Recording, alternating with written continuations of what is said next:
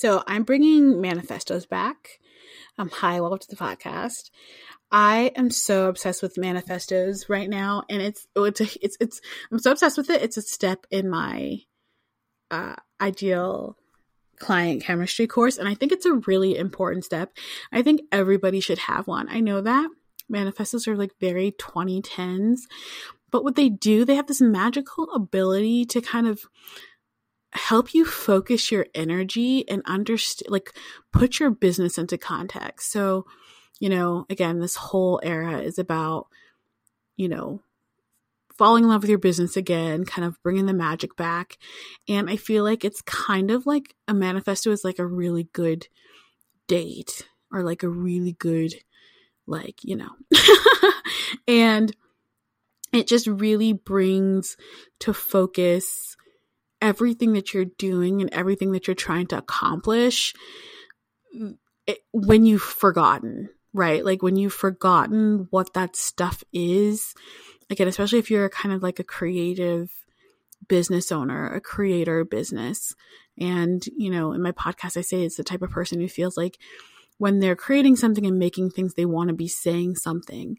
They're not just kind of pushing, you know, buttons and stuff like that. They feel really intensely passionate about what they're trying to say.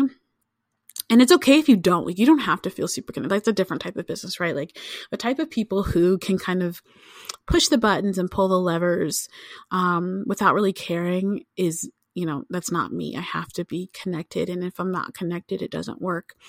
But what a manifesto does it kind of reconnects you to it all it it it helps you remember why it is you wanted to do whatever you're doing, like why it is you were excited about what you've been doing in your business. And it also helps people feel excited and inspired about what you're doing as well. I was recently, um, I think this, I forgot what this woman's name is. She does the feminist business school and she has she calls them proposals for a feminist business.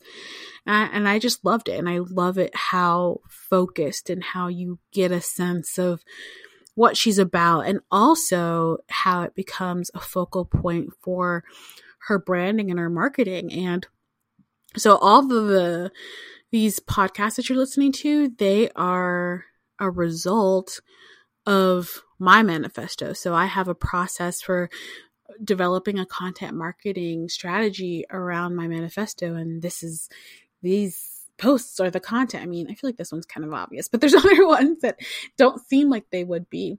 And what's cool about it is that it creates this level of depth to your content that I think is really important. I feel like there's such a huge AIification of content nowadays, and you can tell, right?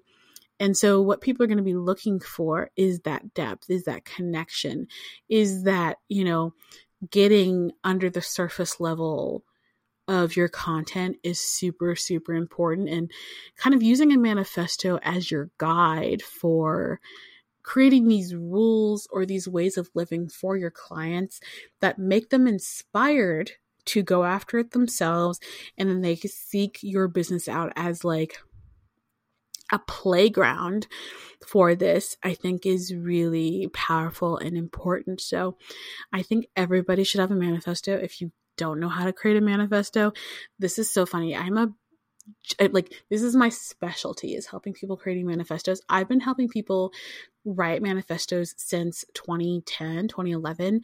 I had a manifesto chapter in Hot Brand Action all those years ago because it's such a great way to um, kind of focus in your branding. And I'm bringing it back now. It's in Ideal Client ma- Matchmaking. I mean, matchmaking is good too, but it's in Ideal Client Chem- Client Chemistry um, because I, like I said, when you're creating, it's a great way to also create fun marketing. And the reason why it's fun and it feels really compelling is because it's coming from you. It's coming from a really authentic place. you know again when people create their marketing it a lot of times it comes from a like well people need to know this and that's what i was doing in my earlier podcast that i didn't i'm not putting out because they didn't feel the way i wanted them to feel um, because you kind of get into this like very prescriptive versus really talking about things with more of a storytelling, a depth, and that's what creates chemistry.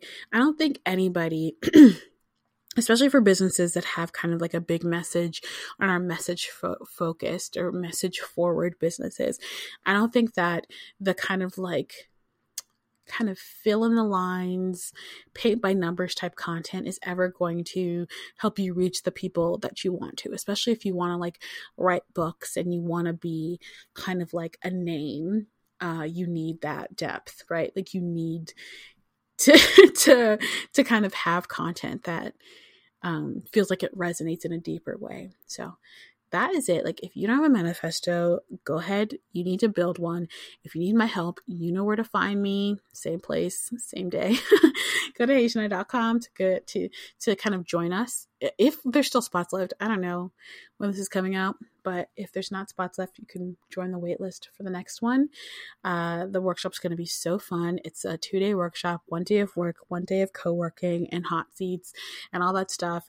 I'm super, super excited about it. You will learn how to do a manifesto, you will learn how to create content from that manifesto and marketing that will be fun for you and magical for your clients. So that's my little sell, that's my little pitch. I'll talk to you later. Bye.